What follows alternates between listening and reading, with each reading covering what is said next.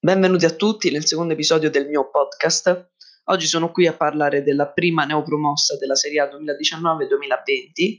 Infatti, come avrete sicuramente letto dal titolo, oggi si parla di Brescia, ma più precisamente della squadra che si è costruita per affrontare il campionato di Serie A e di tentare una salvezza, riuscendo comunque, nel bene o nel male, a fruttare a fine anno parecchie plusvalenze in caso di cessioni di determinati giocatori.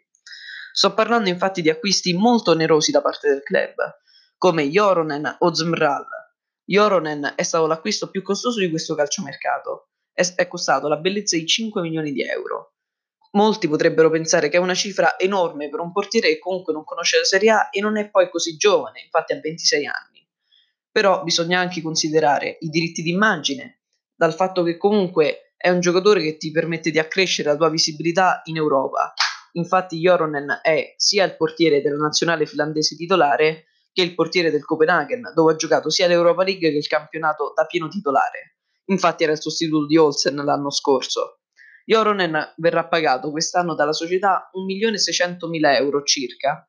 Questo perché il suo è un pagamento dilazionato per anni di contratto. Significa che qualora il Brescia non dovesse trovarsi bene con questo giocatore e lo volesse cedere dopo un anno, se lo cedesse a 2 milioni non andrebbe in minusvalenza, perché il pagamento era dilazionato per anni. E comunque, perché il Copenaghen dovrebbe fare questi tipi di contratto? Perché se il giocatore va bene, è sicuro che anche se ha perso un gioiellino, sicuramente ci incasserà tanto per reinvestire in un altro giocatore abbastanza forte da colmare il vuoto lasciato. Se invece dovesse vedere che è un giocatore comunque come l'ha lasciato lo ritrova, quindi molto mediocre, avrà poi la cifra che si spetta, quindi quel un milione e mezzo, sicuro, pulito, netto, che comunque può aiutare una società che non ha bisogno di fare grandi plusvalenze, siccome gioca l'Europa League e per affrontare il campionato non ha bisogno di uno squadrone, ecco.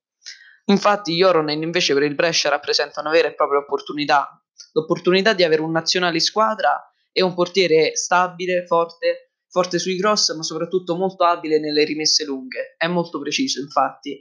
Ma soprattutto l'unica cosa che proprio lo contraddistingue da Alfonso è che è molto bravo e soprattutto pulito nelle uscite. Ora non tolgo nulla ad Alfonso, è comunque un ottimo portiere, però è un acquisto in ottica futura niente male Joronen. Parlando poi invece della difesa, quest'anno i centrali saranno due corazzate. Infatti stiamo parlando di centrali del calibro di Magnani, unico giocatore preso in prestito eh, dal Sassuolo, accordi poi verbali si vocifrano con eh, la Juve che detiene una clausola di 10 milioni sul cartellino di Magnani. Comunque un giocatore molto importante, forte fisicamente, che andrà a aiutare invece un difensore molto più veloce, più abile in fase di impostazione come Cistana, grande gioiellino delle giovanili bresciane. Come, come altro gio- giocatore che viene dalle giovanili è il grande colpo di questo mercato, essere riusciti a trattenere Sandro Donali e a includerlo e metterlo al centro di un progetto solido. Tonali infatti è il giocatore che vale quanto un terzo della rosa, infatti il suo valore sul Transfermarkt si aggira intorno ai 25 milioni ed è un giocatore che sicuramente ti può fare la differenza. Affiancato a lui comunque sono state messe a disposizione delle mezzali abbastanza forti che riescono a farlo giocare libero e quindi orchestrare tutto il gioco sia in manovra difensiva che in manovra offensiva. Stiamo parlando infatti di un altro acquisto che è stato pagato la, per anni, quindi contratto per anni e pagamento dilazionato come Joronen e il, nonché il secondo acquisto più oneroso di quest'anno. Stiamo parlando di Jaromir Zemral, centrocampista di sinistra all'occorrenza mezzala che ha giocato l'Europa League con lo Slavia Praga ed è nazionale. Questa cosa la sottolineo sempre perché quando hai un giocatore che gioca in nazionale puoi discutere e eh, abbassare, far abbassare le pretese del, del giocatore sull'ingaggio, sicuramente, perché percepisce quello della nazionale, e, e puoi dargli un punto per eh, farti notare dal, dal tuo coach, dall'allenatore della propria nazionale. La stessa cosa e poi stanno cercando a fare leva per Balotelli.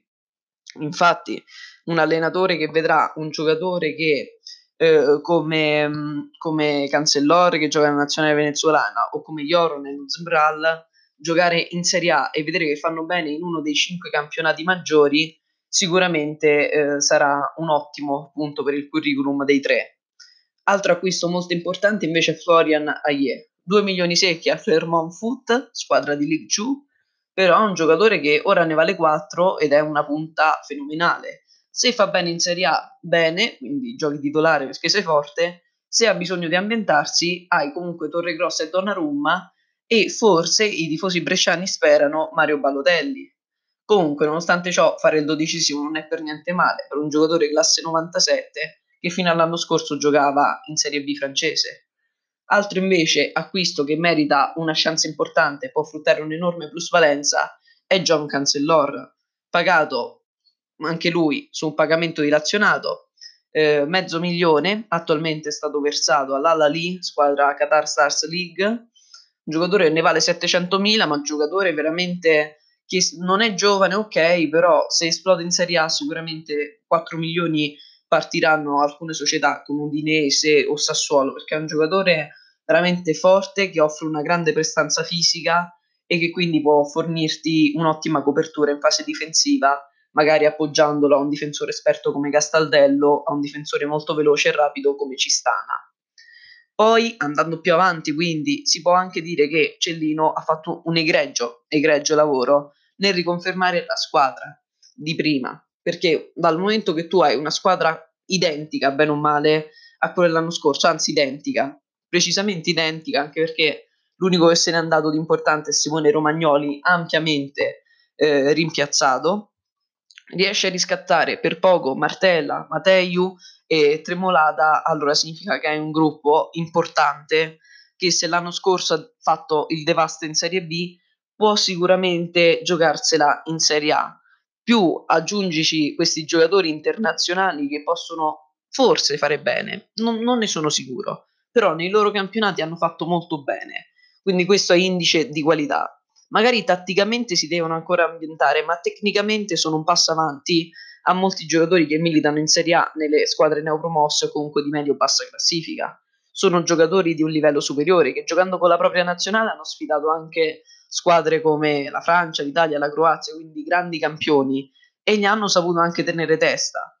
Aie invece è più una scommessa, a dirla tutta, perché è un giocatore giovane, importante, che comunque eh, c'erano parecchie squadre su di lui. Mi dispiace proprio che secondo me non avrà tanto spazio perché dal momento che tu c'è un tandem d'attacco fenomenale, fenomenale perché c'è Donnarumma che l'anno prossimo sicuramente una decina di volte li farà perché è proprio un bomber di razza che eh, sta lì, è un giocatore di altra categoria che l'anno scorso solo lui sapeva perché eh, non aveva trovato nessuna squadra che lo volesse in Serie A. Andà, andrà col Brescia in Serie A per rimanerci sicuramente, d'altronde come ha fatto Caputo per fare una bella impressione.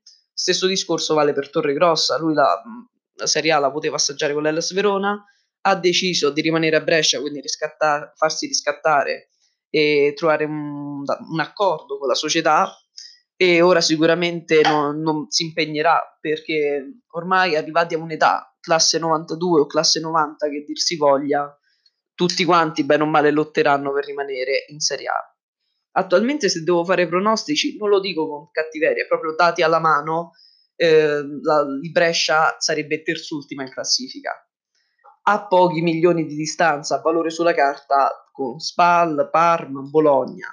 Quindi questo significa che qualcosa ancora c'è da limare, ma attualmente è una squadra bene o male giovane, bene o male di giocatori che comunque adesso la Serie A non la conoscono. Fra sei mesi però possono veramente fare bene e fornire ottime plusvalenze o comunque dare una mano in ottica salvezza.